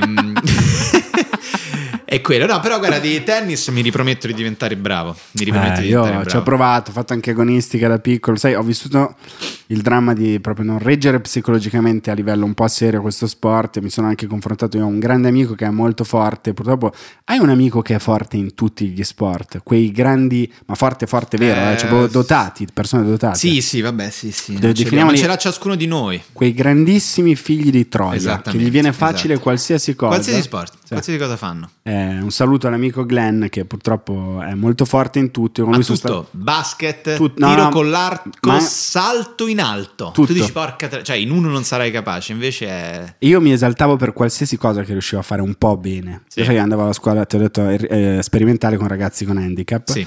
E io ho battuto Sara Licari, che aveva un handicap che non era un problema per il salto in alto, cioè era sordomuta. L'avevo battuta, io ho saltato 1,10, lei 1,05. Mhm. E tutti si... No, io ho vinto, ho vinto perché quelli forti erano tutti andati a fare una gara, quindi erano tipo in 12. Ah, in- sì. E ho- avendo battuto Sara, io sono andato a letto quella sera a occhi sbarrati. Ho detto per le Olimpiadi di Atene 2004 Sei pronto. io ci sono. E purtroppo Eh lo so, ma guarda che la botta che ti dà gli sport è la vittoria, che è La una cosa che assapori raramente. Senti, invece, pa- pa- guarda, ti voglio parlare di questa cosa. Spero di no- la barca a vela. Bello. È uno sport o è uno stile di vita? Eh, se si può ancora vero, se dire, si può ancora dire. se non offendiamo qualche fascista. Guarda, io stimo i velisti come stimo i commercialisti. Cioè, fanno una roba che io penso veramente, non so come cazzo hai voglia di fare tutto questo, però la loro professionalità mi, mi emoziona. Io odio i velisti che quando si trovano fra di loro, anche sulla terraferma, fanno di tutto per escludere le persone che non parlano la Vabbè, lingua. ovvio, sono una setta, Di sono una setta stronzi. malefica di- che poi a un certo punto comprano la barca fra di loro, si fomentano, fanno una roba. Sì, si raccontano di manovre che tu non Sì, puoi cose capire. mai- quella roba lì. No, e poi anche quando invece magari ti capita di andare in vacanza in barca a vela e hai lo skipper che ti fa giocare come se fossi un bambino, come quando ti portano sul pony praticamente. Fa, vai, libera la bianca, cluclun, e si libera, e cade il bon, libera la blu, cluclun, e tu ti senti soldini, Ma cioè lì- sei pronto per andare su Luna Rossa e... Devi capire il tuo ruolo. Io ho fatto dei viaggi in barca a vela, ho capito che il mio ruolo era la cucina e poi il simpatico la sera. Eh, lo so, ma infatti Fine. io per esempio in barca a vela c'è una cosa che so fare benissimo che è mangiare la pasta alle vongole. Sono troppo bravo. Eh. Cioè, quello e il boma, la delle due cose che so fare bene. Alle ragazze piacciono i velisti? Alle- poi adesso non è che voi siete la, la giuria demoscopica. No, che, infatti, infatti come non dice assolutamente... No, no. Come dice Devo dire Amadeus. che non ho mai avuto la fascinazione del velista, li trovo mh, ossessionati da qualcosa e quindi un po' Sì. noiosi. Con quel loro Perché- abbigliamento che te lo devono sempre fare un po' pesare. Sì. che Sì, No, sì. Io ho provato a fare vela, sono stata mh, a Ventotene due settimane mandata dai miei Certo. genitori con la mia migliore amica e ovviamente ho ricordi di quella vacanza per la parte serale, la discoteca, Certo, le certo. cose. Zero in barca a vela, cioè non so se c'è stato brutto tempo, non so se ho imparato qualcosa, ma No, no, no, è Proprio no. impossibile. Poi sono sempre, hanno sempre quei capelli biondi stinti Brava. dalla cosa che fa Sì. e le collanine. E cioè- con gli occhiali di merda E specchiati. poi posso dire una cosa, invecchiano male perché Sì. prendono Sì. tantissimo sole e quindi Certo, già... diventano tipo sì, dei pezzi di cartone. Sei- gli No. unici peggiori dei velisti sono quelli che fanno arrampicata. Mamma mia. Delle mamma mia. persone di- che di solito suonano anche. Suonano, sono persone amanti della natura generalmente lavorano in legno. No, io ho anche. mollato il Dams e poi ho Esatto. deciso di fare arrampicata. Sì, sì, e sono, ovviamente il profilo sono lui e lei che fanno arrampicata insieme, sono due fregni della Madonna, Sì, tutti- sì. cioè lei è una Vabbè, fregna ti di Dio, immagini- lui più di lei e lui è quello che poi alla fine la tua ragazza si innamora di lui. Eh sì, Questo sì, è quello sì. che succede. Beh, anche perché hanno, hanno il corpo di persone che quando fanno l'amore piegano le leggi della gravità proprio senza nessun Sì, problema. sì, esatto, sì. Si mettono in mille, però che palle. Poi hanno quei fisici da rettili, certo Anche perché- tipo solo muscoli allungatissimi. Se tu- Hai tipo, ma perché, perché hai un muscolo sull'unghia? cioè, come fai Eh, ad avere un è muscolo? quello il su- problema, perché se tu riesci a stare appeso solo con tre falangi su dell'ardesia, Sì, sì, esatto. con un tessuto un po' più morbido, Esatto, che cosa cazzo puoi mai combinare? Cioè, a eh. fare? Eh? Quindi questo Sì, anche sì, va no, Loro una- i chitarristi, persone che con le dita Però fanno miracoli. Chi anche invecchia male, male, male sono proprio quelli che fanno corsa sempre, tutti i giorni. Certo. Perché, sai, per esempio, una roba, quando tu vedi quegli uomini che tipo a 55 anni scoprono la corsa, cioè tu li vedi all'inizio e fai, Madonna, ma, ma stai male? Succede?" No, no, ho iniziato a correre tutti i giorni, 8 che... Ah, ecco che era successo. Scusa, no, pensavo che, Madonna, stavo per avvertire... No, Che- è perché non, non fa bene. Notizia del giorno, Non si correre può correre in tutti quel modo. i giorni non fa bene. E Lo dice aspetta- la scienza. Lo- sai cosa dice la scienza? Corri Sì. pure tutti i giorni se sei un atleta professionista. Non farlo se normalmente ti mangi un carrello di formaggi a pranzo e a cena e poi dici scarico tutto sulle tue belle ginocchia, che sono le ginocchia di una persona che lavora nel campo dell'economia. Quindi Esatto, un po' piano. seduto a una scrivania. C'è Carmelo? informazione da nutrizionista. Secondo me hanno scambiato tutti il fare attività fisica con fare attività sportiva. Quando il nutrizionista ti dice fai attività fisica, questi si iscrivono a Kung Fu. Carmelo, No. una routine sportiva che tu consigli, diciamo, da nutrizionista, un'attività fisica. Ma no, è quella informale in realtà quella che viene consigliata. Quindi è fare le scale, parcheggiare lontano, e fare tutti i movimenti che... che- Vabbè, ti dico una, una chicca, ad esempio, hanno fatto un calcolo, eh, lo stand-by della lucetta rossa del televisore, se tu ti svegli la mattina e vai a premere il pulsante per accenderlo e la sera lo, lo chiudi, hai perso un chilo in un anno se sommi le calorie. Carmelo, non mi dire queste cose perché poi Se lo fai faccio però altro. mangiando dei Doritos eh, intinti nel formaggio fuso con della Nutella hai perso un chilo. Eh, capito? Cioè, se no io poi te la mia vita ho detto tanto, uè, ho parcheggiato a Piazza Sempione, eh. Mica qui sotto. ma il bello sa, di avere eh, un corpo- 450 metri. Beh, sì, abbiamo parlato dei profili psicologici eh, delle persone che fanno gli sport che più urtano sulla faccia, anche i golfisti, devo dire. Se sei a un Rotary, a un pranzo, una cena del Rotary Club e senti qualcuno dire cazzo quando hai fatto quel patto sei proprio uno zio, cazzo. Beh, anche loro. Poi c'è tutto quanto il turismo legato al golf. Infatti è una roba mega In, elitaria. in cioè- Algarve, in Portogallo, in Irlanda Sì, o sì. in Europa, per parlare dell'Europa, poi i grandi... Che bello che è Quella il golf. gente che va... Sì, sì, sì. Che bello, quattro ore a Eh. camminare a incazzarti contro te stesso perché non hai messo una pallina. Però in realtà mi incuriosisce molto il golf. Eh. Sì. Beh, secondo me... Ah, io ho paura figo. che a una certa età se inizi a farlo è una droga. No, non fai Però più nient'altro. Finché riesci a muoverti su un campo preferisco. Sì, sicuramente, sicuramente è meglio. Poi ci sono quegli sport per, direi, persone che hanno disturbi della personalità. Tipo? Tipo il triathlon, Eh, certo. il pentathlon, il decathlon, cioè deciditi a un certo non punto. puoi senso, non essere si può. forte in così È una tanto. roba, cioè, nicciana da, da, da superuomo, Però ma aspetta, cazzo? Mm. il decathlon sei forte in 10 spe- specialità dell'atletica e Sì. sei un dio. Sei veramente un dio greco. Il, il Sì. corpo degli uomini e delle donne che lo fanno è, è incredibile. Sì, perché poi Mm. c'è il triathlon, quali sono, scusa? Triathlon è nuoto, bici e corsa. Nuoto, bici e corsa. Quindi il tuo corpo Ok. subisce uno stress. Tre volte maggiore rispetto a chi fa soltanto uno di quegli sport. Il pentathlon sono cinque sport, eh, tutti di origine antichissima, Sì. tipo equitazione, lo sparo del gabbiano. Sì, lancio della pallacorda. Esatto, e sono specialità olimpiche. E poi c'è il decathlon, invece nel decathlon se sei forte sei un dio, perché Sei sono. 10 specialità. Le vogliamo tutte- ricordare? No, non le so tutte. Getto, Corsa tipo ostacoli. Giavellotto, corso ostacoli. Giavellotto. Non so se è il miglio gli Corsa 800 nei metri.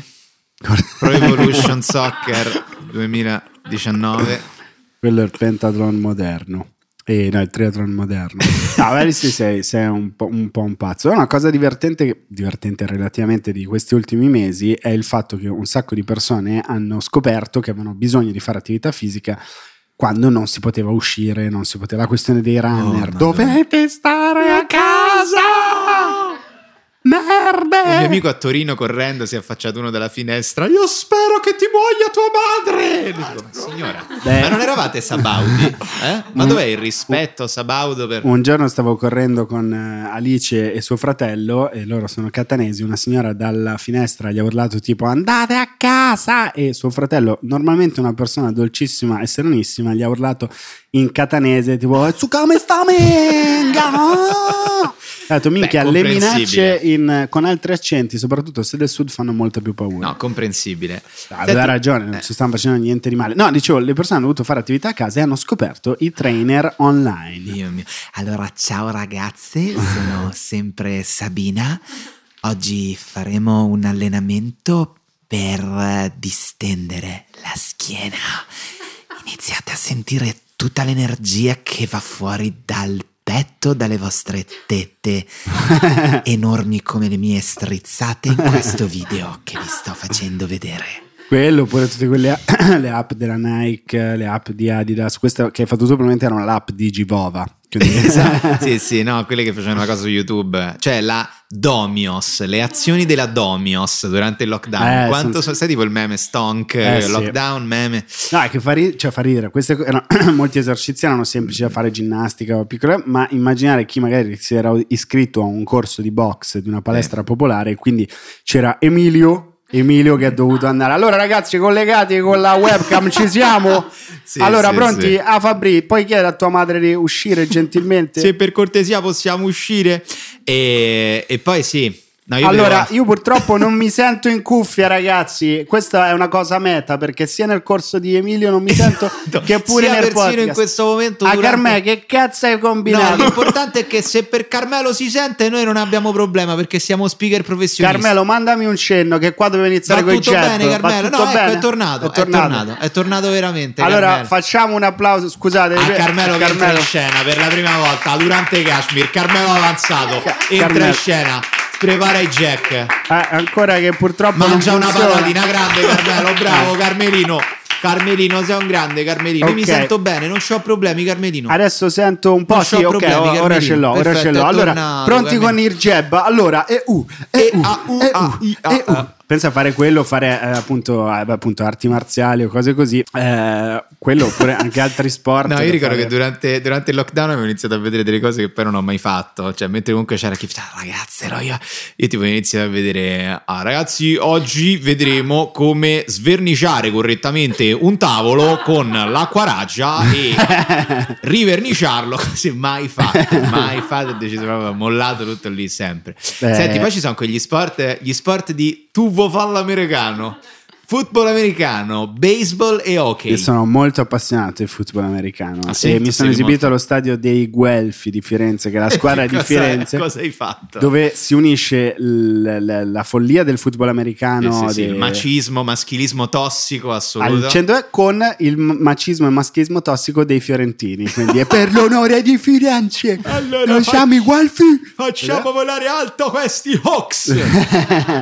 E sono, eh, cioè, il football americano si chiama, si chiama, il calcio si chiama calcio italiano, no, il football si chiama football americano e allora è giusto che sarà si faccia motivo. lì. Esatto. E poi ci sono quelle squadre, poi c'è il baseball che si gioca in Italia in pochissimi posti, a Nettuno. Nettuno, Perché eh, arrivarono gli americani, fighissimo. gli A Rimini, insegnato. credo che in Romagna si giochi. Dove gli americani sono venuti a scopare in realtà. E a Milano all'Ares dove giocavano anche Elio e Faso. Eh certo, che sono Faso grandi che è baseball. Famoso per essere stato squalificato perché lui giocava in A2 e squalificato perché gli trovarono della cannabis nel sangue.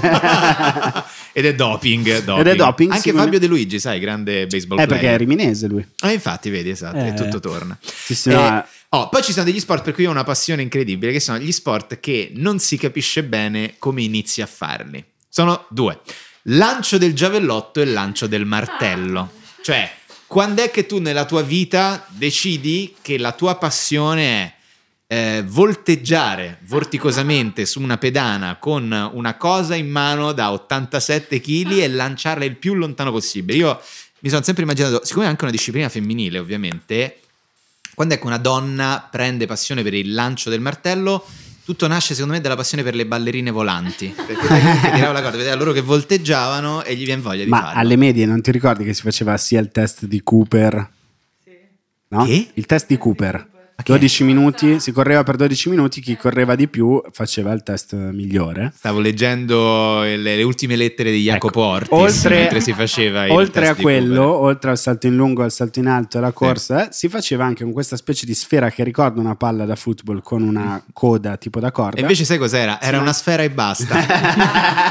Carina questa. No, raga, questa, questa si offende. Questa, se la prende. dobbiamo tagliare. Eh, e sì, faceva questa cosa, la lanciavi e quindi quando un professore scopriva che tu eri bravo o brava a fare questa cosa, è così che si indirizza un atleta verso la- il giavellotto, per esempio, che di per sé è una disciplina che ha l'idea di essere un po' antica, l'idea di Per lanciare Dio. una lancia per una volta penso ferire un animale. Vabbè, ma allora ecco perché non sono diventato uno sportivo. Perché non ho fatto il test di Cooper. il mio professore di medie di ginnastica, il professor Dori Marchetti, perché cazzo non mi ha fatto fare il test di Cooper? Che a quest'ora poteva essere un grande lanciatore di giavellotto. No, io ero test di Cooper, resistenza, io, e io andavo spesso alle gare delle medie. Ah, molto spesso andavo alle gare finché in terza media non successe uno scandalo. Luca Uberti, Eccola. che oggi lavora, non so che cazzo fa, però robe gigantesche di mh, ambasciate, cose così, vinse il premio per la composizione di un'opera eh, musicale e vinse un premio internazionale il premio era eh, andare ad Amsterdam a visitare la casa di Anna Frank. Quando vinse quel premio disse eh, però non è giusto che eh, chiamate sempre gli stessi a fare le gare e io dissi e allora se vuoi vado io a vedere la casa di Anna Frank al posto tuo ha riso metà classe la metà giusta l'altra metà ha riso meno e la prof era nella seconda metà Ma guarda un po' che strano, vedi.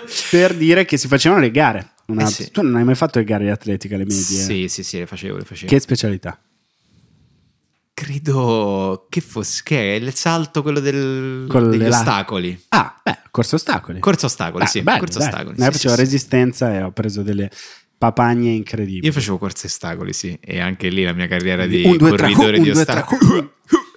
Poi dai una al- stinco fortissima. Se racconti un attimo di 12 madonne che hai conosciuto sul calendario, Tahir, ti abbiamo sentito un po' silenzioso in questa puntata. Ma come mai? Forse il Ma tema? Che, che Eh? cosa c'è? tu po- cioè veramente non, non hai mai avuto la passione per lo sport, non hai mai pensato adesso no, divento uno perché sportivo. io ho mio padre che Sì. non ne ha mai fregato un Eh, cazzo. perché guarda, quello è tanto, eh. Quello Che è tanto. gli ho sempre detto, cazzo, sei pakistano, almeno il cricket. Eh, stavo Niente. per dirlo io, scusa. Manco quello, niente. Zero. Cricket, Manco uno, il cricket. uno sport che mentre lo guardi devi leggerti le regole quando sta accadendo. Perché Mai una, partita può durare tre giorni Sì, sì, sì, è incredibile. E, e ha un certo seguito, diciamo. Che Eh, direi proprio di sì, cazzo, in India se sei In India, in campione di cricket in sei cioè, in- veramente... in Pakistan. Eh, Carmelo, tu mai, nessun- non hai mai avuto un'ambizione di diventare veramente forte in uno sport? Ma una volta mi sono promesso, Carmelo, domattina fai le flessioni. Però ne ho fatte tre e mi sono avere il ritirato. più grande flessore della storia, non è successo. Ci sono invece quegli sport che però sono più legati alle vacanze, cioè per esempio tutti gli sport che si fanno sulla neve in realtà. Scopare mia moglie, tipo. Per esempio quelli. No, gli Mannaggia. sport invernali che sono una filosofia, cioè sono un pretesto, lo sci è un pretesto per fare la settimana bianca. È un pretesto per mangiare tantissimo alle due di pomeriggio. A meno che non sei nato in Alta Badia e hai le piste sotto, tu scendi dalla malga dove sei nato. Noi esatto, la mattina mangi la sempre. capra e poi vai a sciare sulle piste. È, è un, è un prete- è una cosa proprio dei romani. Guarda che bello andare a sciare. Bello. Guarda, quando te esci a mattina, poi ci mangiamo lo stinchino a pranzo. Poi te fai un'oretta al sole così e poi risci. No, a me piace salire verso le 11 e tre quarti. Quarti. Siamo io e Barbara sempre in fonevia insieme, mi racconta. No, Francesco si Oggi sveglia ancora prima, lui gli piace la neve, la, la neve appena tirata. Madonna, guarda. Oggi sulle tofane era una meraviglia. La neve, che bello. Oddio, scusa, mi sta chiamando è D'Agostino. Pronto, Robè, che dici? Ah, sono uscite le foto di me, com'è la tetta? Bella Si tosta? vede, che dici? Eh, va un bene. posto per te a casa c'è sempre, Robè. Vieni quando io poi attacca. Madonna, che palle E questo. vedere le persone sempre che- a scrocco. Vanno a sciare e prendono la polenta, le spuntature, il, il bratwurst. mm, Tu recuperi il, il peso di. Ci vorrebbero tre anni di sci agonistico per riprendere un pasto solo. Sì, e sono persone che si vogliono uccidere perché poi andare a, a sciare dopo quella roba lì. E poi c'è invece la, la- la- la variante che è lo snowboard, che è come prima ma con velleità. Cioè, comunque, eh, se pratichi lo snowboard, sei generalmente il ragazzetto ok. È una roba molto da, da fonici, da tecnici Capelli. del suono. Sì, così, quella roba Ah, così. bravissimo, esattamente. Tecnico del Tecnico suono, del suono fa snowboard. snowboard e arrampicata d'estate. Assolutamente sì, assolutamente sì. Persone. Ora è diventato uno sport invece cool. Ecco, subito, snowboard. No, subito sì. su- sapevo che Taira avrebbe parlato. Adesivo della Billabong sul cofano, sul Eh, portabagagli della Polo, e li vedi, sì. E generalmente eh, serie adolescente nei primi 2000, ragazze snowboarder, sogno erotico Sogno erotico. vita. È vero, le ragazze snowboarder sogno Biondini, erotico. occhi azzurri, quella cosa. Eh, però io ho sempre amato gli sci e solo gli sci, quindi era come scopare con una milanista, una, cioè era un avversario, era come fottere con un avversario. Impossibile. E le 3B, biliardo, bocce, bullying. Non Biliardo- so perché ho scritto questa cosa. Beh, bocce è divertente. Quando mai è venuta bocce? d'estate. Al mare, Dove? a pétanque, sulla spiaggia, sulla plage. Ah, vedi. Divertente. sì. Perché a Siamo me al piace. centro anziani del, del, Ah, divertente. di Biliardo, Segrate, ne ci mettiamo lì. e biliardo, giochiamo. ma mai all'italiana. Segui i tavoli da biliardo. Andiamo giù, c'è il biliardo, è il tavolo del papà di biliardo. La buca è larga così perché papà non ha sì, pas- e quindi non ti diverti. No, mai, mai. Poi si gioca dopo aver bevuto tipo 15 8 sì. whisky. Che... Begli ambienti i posti del biliardo in Italia. Molto, eh. a Roma soprattutto. Gender sempre- gap eliminato. Sì, uom- per, frequentati generalmente da europarlamentari, Sì. professori universitari. Sì, sì. Difficile che vendano droga. Tu guarda, c'è una signorina. La- lasciamole spazio, lasciamo, Lasciamo giocare. immediatamente le signore. spazzole. Signora, può venire? eh? Prego. E, E, poi, poi, il bullying che è, vabbè, ca- cazzatona. tu sei mai cazzatona. andato con le viale Regina Margherita? Sì, via le regie anche al Brunswick, a via dell'acqua acetosa, che è storico, tra l'altro, salito un sacco di tempo. Vabbè, lì ci si diverte. Sì, però- perché poi si ricrea il clima americano. Sì, c'è quella roba po'- così. Poi, comunque, dopo il grande Le Boschi c'è avuto il boom. Jesus. però è bello, però è bellissimo. bellissimo. A me diverte sempre molto. Alle ragazze piace il bullying.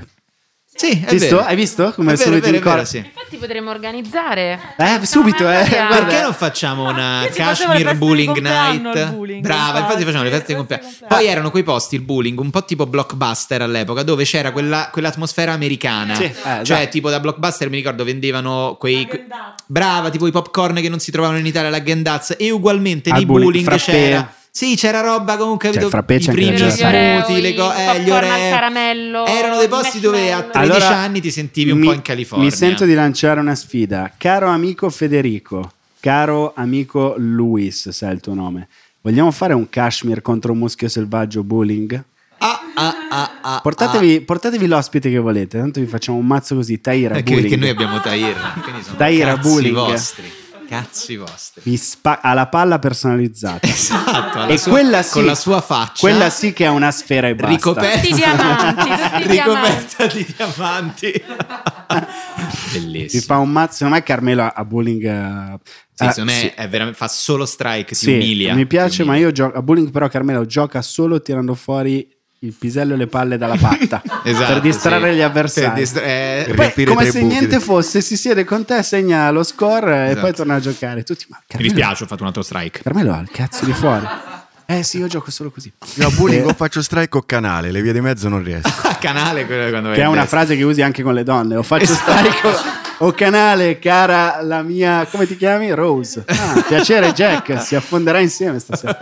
E, no, invece andiamo a chiudere con qualcosa che alcuni considerano sport, e lo è, ovviamente lo è, altri no, senza motivo, che sono gli sport eh, di motori. Motori. Ah, sport Hai mai avuto la- davvero No, hai vita. mai avuto la passione per tipo l'idea di guidare? Io odio guidare forte, odio, o- No. odio a morte le persone che guidano forte. Non si dimostra in strada se sei forte, si dimostra in pista, e questo lo dico davvero col cuore. Ma eh, non mi ha mai appassionato. Bella frase questo. da mamma che hai detto, no, Lo de- anzi da zio. Guarda, da zio. sai cosa? Sì, da zio che però c'ha la BMW alpina. Bravo, eh, esatto, esattamente. Eh, perché non si dimostra strada, eh, si dimostra in pista. in pista. Va bene. Casomai ti affitti, ti fai il giro. Ci ho fatto il giro con la Porsche, ho portato mio nipote, Ecco. ci siamo divertiti. Certo, 20 minuti, 300 euro, però insomma, Quelle lo cose sappiamo. No, a me non, assurde. non mi appassiona, anzi odio soprattutto ovviamente gli uomini che flexano i loro motori e soprattutto le loro abilità con la macchina, cioè non me ne frega un cazzo. No, no, no. Piuttosto ti faccio un bocchino. Se, se- se deve essere, ma no, nel senso che non è, il, non è il modo giusto di mostrare la propria virilità, secondo me. Ma molti Ma- uomini lo, lo fanno. Eh, lo so, lo so, con quel, col problema del motociclismo, però è vero che poi molti eh, sba- cioè, equivocano, perché Certo. la Cristoforo Colombo Non non, è è, Maranello, esatto. va bene? Eh, però non entra nella testa di molti. Ma poi non- anche lì, com'è, com'è che poi diventi pilota di Formula 1? Eh, devi- Come funziona? Una volta dovevi essere vicino ai circuiti in qualche modo. Schumacher Eh. era figlio del custode, del cartodromo, del- ah. cioè dovevi avere dei vicini. Adesso ultimamente sono molto di voga i figli dei super ricchi, cioè Eh, i infatti, miliardari, eh, appunto, per che- perché sport di- costa tantissimo da quando poi hanno fatto le soluzioni ibride per le Formula 1. è un sì. casino. Invece la moto ha ancora, anche se la sta perdendo, una punta di dimensione che c'è. Se, se Sì, sì, vieni sì, da quella quella di regione lì, cioè, allora lo facciamo. se vieni da quella regione lì, o Sono salito in sella e sono andato, cazzo. Ah, Valentino. Però va- quindi, vabbè, quindi automobilismo anche la Formula 1 sta diventando elitaria. Quindi a breve Eh. avremo, così come era con televisione, queste signore romane, guarda, sta andando a prendere Orsetta e Delfina a Formula 1. Speriamo che non hanno schiantato di nuovo la macchina. Guarda, abbiamo il giardino a pezzi. Abbiamo dovuto vendere la cazza di cortina per far correre per comprare due foto. Poi dico, ma scusa, un po' di vederla con tua sorella? No, lei l'ha voluta rosa, l'altra verde. Però, eh, beh, quelli sono sport belli o li puoi solo seguire. ma certo, ma una, una- una follia anche solo pensare di farli. Eh, scusa, ho letto quest'ultimo appunto. Sì. Gli sport che non dovrebbero essere chiamati tali. Io mi arrogo qui il diritto di dirlo. Fai, fai indovinare a Tahir quali sono. Almeno due. due Sport che due. non dovrebbero essere tali, invece un sacco di gente. No, sono belle. Cazzo ne so, raga. Cioè, gli esports. Che Bravo, so. bravo. Hai visto, l'hai beccato subito. I videogiochi. Però I videogiochi. Se si chiamano videogiochi, come il football si chiama football americano, che si faccia in America, che Esatto. si facciano in video, ma non chiamarli sport. Perché quando vedi che il ragazzino tredicenne Ah, italiano, mica cazzata. il primo realtà, non questo. sudcoreano, Vogliono- capito? vogliono- ma sì, Ma se includere alle ma no, Olimpiadi. allora, ragazzi, se serve abilità nel Eh. farlo, Eh. ci fai i soldi. Appunto. È una cosa di riflessi Sta soprattutto. fissa, questo Per- berlusconismo perché? in questo ragazzo. Perché non dovrebbero Germe essere del sport? capitalismo. Cioè, questa è una cazzata da boomer gigante, Perché è raga. un'attività mentale, non fisica. Assolutamente What? no. Invece serve un'abilità c'entra? altrettanto fisica. Non è per i pollici, Allora, ma tipo gli scacchi. Comunque Brava. serve. Bridge. È uno sport. Bridge, bridge è uno Dama sport. è uno sport. Ma non è uno sport, ma perché dovrebbe essere uno sport? Cioè, io, io contemplo, cioè c'è l'attività fisica Allora, sport. eh, Oh. non siete voi i, i presidenti di, delle SL Del CONI. che avete deciso È Malagò, lo sappiamo. No, L'SL ha detto sì, è uno sport. Eh, Che, che volete? Sai, ma? Malagò come distingue fra sport e non sport? Quando gli dicono di una nuova attività, dice, ma c'è fregna. Questo è il presidente del CONI No, allora, italiano. ecco, no, la- l'unica donna che è arrivata alta negli, ne- negli sport si è scoperto poi Che c'aveva il che- cazzo. Esattamente. Veramente? Esattamente. Sì. Ma allora è un luogo comune sempre. che Ma non è dovremmo fare? No, no, no, è vero. Ma chi è? Chi era? È tipo questa giocatrice, non mi ricordo se è americana o coreana, che in realtà è un trans. Vabbè, Cioè, ci sono le categorie apposta, raga, è ovvio. Cioè, Ma, nel senso... ma scusa, ma negli sport si divide maschile e femminile? maschile no, e femminile? no, no, però non No, c'è negli nessun- sport no, negli sport quelli No, no, scusate, ok, a posto, va non- bene. Non c'è nessuna donna forte. Anche perché giustamente le donne, essendo esseri superiori, dicono se devo fare uno sport, faccio uno sport vero, non Sì, sto non è che sto tutto il giorno a giocare a Grand Theft Auto 3.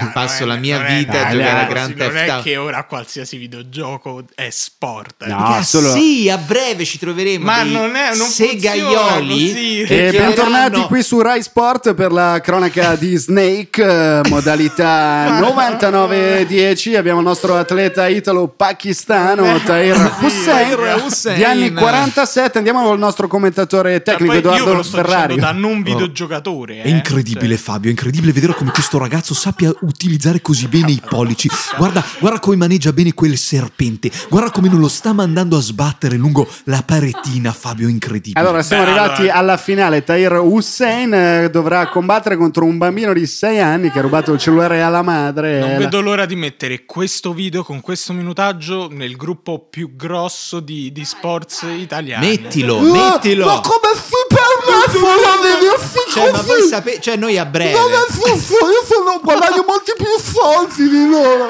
Allora, Ma sono. Antonio Portinati e sono il presidente dell'associazione Ma giocatori di Uno di Grosseto. Siamo contenti di aver riusciti a includere Uno dalle Olimpiadi. I tornei di Uno più 4 più 8 è finalmente riconosciuta l'attività sportiva, un gioco di carte storico che noi a Grosseto ci si è sempre giocati. Bentornati alla finale di uno, l'atleta sempre Tahir Hussein, eh, pentatleta. Eh, scusa, ma la tua squadra del cuore non ha la più sua, quattro, fiore la sua divisione aspetta, allora, io non sono sicuro che Cambio l'Inter ce l'abbia. giro. So benissimo che tante Sacco squadre di professionisti squadre, che pagano dei ragazzi per giocare a FIFA. Scelgo colore è- rosso. Scusate, non riesco a eh, smettere di pensare a te. Ah, ha giocato bene, ha fatto un buon più 4 sul finale. L'importante è dare sempre il 110%. Come diceva De Coubertin, l'importante è averci i soldi a casa. Poi lo sport si No, divertì. ma in realtà stanno una cifra di spunti perché duri molto di meno. Che che è la giocatore. stessa cosa che dico con le donne. pure io. Duri molto di meno in che senso? Perché eh, dopo i 21 anni i riflessi iniziano a calare, quindi tu massimo a 24, a meno che non sei proprio fortissimo, non sei il Cristiano Ronaldo. hai una vita? Oddio, no. Cioè, no, No. dipende. In Europa, se, in Europa, se tu sei una star di sport, sei Dio. Certo, sì, no, certo, certo, certo. In Corea ancora di più, però in Corea ci stanno proprio Corea. dei contratti dove dicono ok, se non vinci un campionato non Ti puoi avere amici. No, nord. non puoi avere amici. Non puoi Se- avere amici? Non, Ah. non puoi avere amici se non vinci eh, tipo poi il campionato quello più grande che è solitamente l'europeo. Ma l'amicizia non è puoi avere in, una fidanzata. Una fidanzata. Devi giocare 14 Ah, ore al te lo giorno. dice? Cioè, Ah, che è la Eh, quelli- federazione eh sì, che controlla. È, è la squadra. scusa. Fai vedere se hai ciulato, Ho- ho una- vedere un po' lì. scusa, ho un appello. Scusa, questo è importante. Usciamo un attimo. Eh, mi pare che ti chiami Martina, non sono sicuro che ti chiami così. Sei la nuova fidanzata di Yannick Sinner. Ora, lui è la superstar del tennis italiano. Tu hai in mano il futuro del tennis italiano. So che sei un influencer. Tutti abbiamo un po' paura, noi appassionati, ma abbiamo anche grande fiducia in voi. Voi, sì. Mi raccomando, se no si fa come in Corea. No fidanzate, no amici. Eh, che Yannick ha un obiettivo, si E ti chiama Grande Slam. in Svizzera cantone tedesco. però, Vabbè, non c'è da italiano. dire che in realtà le famiglie in Corea, ma proprio non il bambino, tutta la famiglia, invece di mettersi a vedere la partita, si mette a vedere tipo la partita di League of Legends. E per me Certo. questa cosa sarà un vecchio, sarà un boomer, sarà quella, ma questa cosa mi mette la pelle d'oca. Eh, oh, però. a me, a me, e loro mi futuro, dicono eh. a me, eh, bravo, copriti, mi direbbero. Cioè, però non, sì, mi, mi fa strano. Videogiochi sono sport, ragazze. Voi che avete... la- No, assolutamente no, Ok. secondo Non me. voglio negare Dai. la dignità del videogioco perché è assolutamente un mondo enorme che ha il suo senso. Però suo senso. Da qua a paragonare una partita di pallavolo a una partita di. Eh ragazzi, però È voi diverso. avete un attimo l'idea che il videogioco è il coglione che sta là a giocare. Ma no. Ma non è per quello, guarda, veramente non Li è per fanno, li sminuire. fanno vivere, sono sempre giochi di gruppo che delle- fanno vi- li fanno vivere insieme. Mettono queste 5 Sono quasi dei reality, non sono degli sport. Attività diverse. Cioè, non mi sembra che possono essere catalogate come guardare un film o leggere un libro. Sono due cose diverse. Per dire una domanda, la Sì. pesca è uno sport? Eh, Beh, la pesca sportiva. La pesca sportiva, sì. Ecco, non me la sentirei mai di dire che non è uno sport. No, sì, no, ragazzi, vabbè. pescate. Sì, comunque Cioè, c'è uno se tu sport. sei un uomo e la pazienza di Però stare sette un Anche la caccia no? sarebbe. uh, mosca. Teoricamente, la caccia è uno sport. Avevo capito la cacca. La cacca. Cioè, comunque è il torneo di cagate. Bentornati al torneo di carica. Specialità legumi. Avete categorizzato bocce come sport. Eh, vallo a dire. eh, Bocce, allora, hai comunque allora, il bicipite, il dorsale. non vedo l'ora di caricare questo video con questo minutaggio nella più grande community di giocatori de bocce. Sono tutti morti. Non è vero, non è vero. Forse non è l'anno giusto per dirlo. Ve carico nella più grande community dei incel italiani che fanno un culo così. Detto questo, eh, la differenza sarà quando potrai dire ai tuoi genitori vado a un corso di FIFA. Lo so che li fanno, lo so, te, lo so, lo so. Sto cercando di avvicinarmi Eh, eh, a te. Perché fai di tutto per allontanarti? Sono tu? andato a prendere Delfine e capivo. Orsetta a FIFA. Guarda, quest'anno veramente non vogliono proprio sentire cose. Eh, in Italia ci sono stati due o tre scandali tipo che per me questa è una cazzata che il genitore dice al bambino di 9 anni ok lasci scuola mettiti a giocare ti pago un coach Per te è una cazzata, ho paura di chiederti da che punto di vista. no vabbè dai no Ok. vabbè Nove anni è un po' presto. Eh, oh, No, dai. in generale non puoi dire a uno, anche cioè, per me sarebbe una cazzata quasi anche nello sport, dire ok, lascia tutti gli studi, sei Ma infatti di un quindicenne, chissà cosa diventi tra cinque anni. Però i calciatori, i tennisti, Eh. già a 15 anni si capisce se possono Eh, a voglia. diventare dei campioni. Sì, diciamo che iniziano abbastanza presto. Ecco, ecco, è qui. Forse possiamo anche andare in chiusura parlando dei genitori quando vanno a seguire i figli che fanno sport. Madonnina. Persone pericolose. Pericolose. Beh, quando tu sei papà e porti tuo figlio a giocare contro la squadra di calcetto a Viterbo la domenica mattina alle 9 al campo ghiacciato, seduto su queste panche gelide con i genitori di questi Fascisti ragazzini fascisti parte. pazzi della tuscia, folli con le armi nei pantaloni. Mio padre l'ha fatto per due figli Eh, lo e so. fratelli. E sono stati i giorni più belli. Cioè, veramente sabati. onore al merito a questi genitori che si accolgono I giorni più belli- rottura di coglioni. Però tuo padre Calciato- ex, cioè, insomma, giocatore. Grande sì, amante del però calcio. anche una persona con senno, non è che diceva Sì, ma lui, eh, lui dice sempre che erano forse anche le domeniche o i sabati più divertenti perché lì c'è una fauna Certo. i genitori che ti sorprende ogni Eh, certo, Però non hai mai visto, non hai mai aperto il bagno e trovato tuo padre che pigliava schiaffi tuo fratello e dice No. Max, ma che cazzo hai fatto? Se giochi terzino gli devi di duce! Non è mai successa questa Classica cosa. imitazione. Eh, mio padre tifoso zen proprio Sì, Appunto, sì, eh, no, certo, sì, detto sì. perché No, però capito, immaginati veramente quando poi si faceva fallo, quando il bambino romano faceva fallo al bambino viterbese, tu avevi otto hooligan che si alzavano, ah pezzo di merda, digli a tu figlio di pezzo di tenere qui, ma non posso. Però mio padre ha sempre detto che pe- le peggiori erano le madri. Le mamme, perché, hanno le la, mamme viterbesi. la foga della mamma, è certo, è certo. E lì gli sale l'etrusco proprio, gli sale l'etruria e te menano. sì. Era un po' un coscientessa. Ci sono appunto, peraltro, ritrovati in alcune tombe etrusche, ci sono dei vasi in cui si vedono proprio dipinte delle mamme viterbesi con la mano, La mano cucchiara. che dicono ti romper culo. Comunque lo sport è un grande gioco, è bello farlo, è bello continuare a farlo a tutti i livelli, ma genitori siate... No, adesso non è che posso fare troppi consigli. Rompete il cazzo ai figli che vogliono giocare a FIFA. Quello sì, se giochi a FIFA o a League of Legends, si chiama così, League of, Le- League of- sì. e allora lì devi diventare un pro. E allora lì Esatto. devi insistere, quello va bene. Tu quella banda larga me la devi friggere. friggere. Devo trovare il modem che frigge a fine giornata. Ah, ecco, un problema degli sports è che eh, in Italia. c'è molta, no, proprio nel mondo in generale c'è molta più gente che gioca.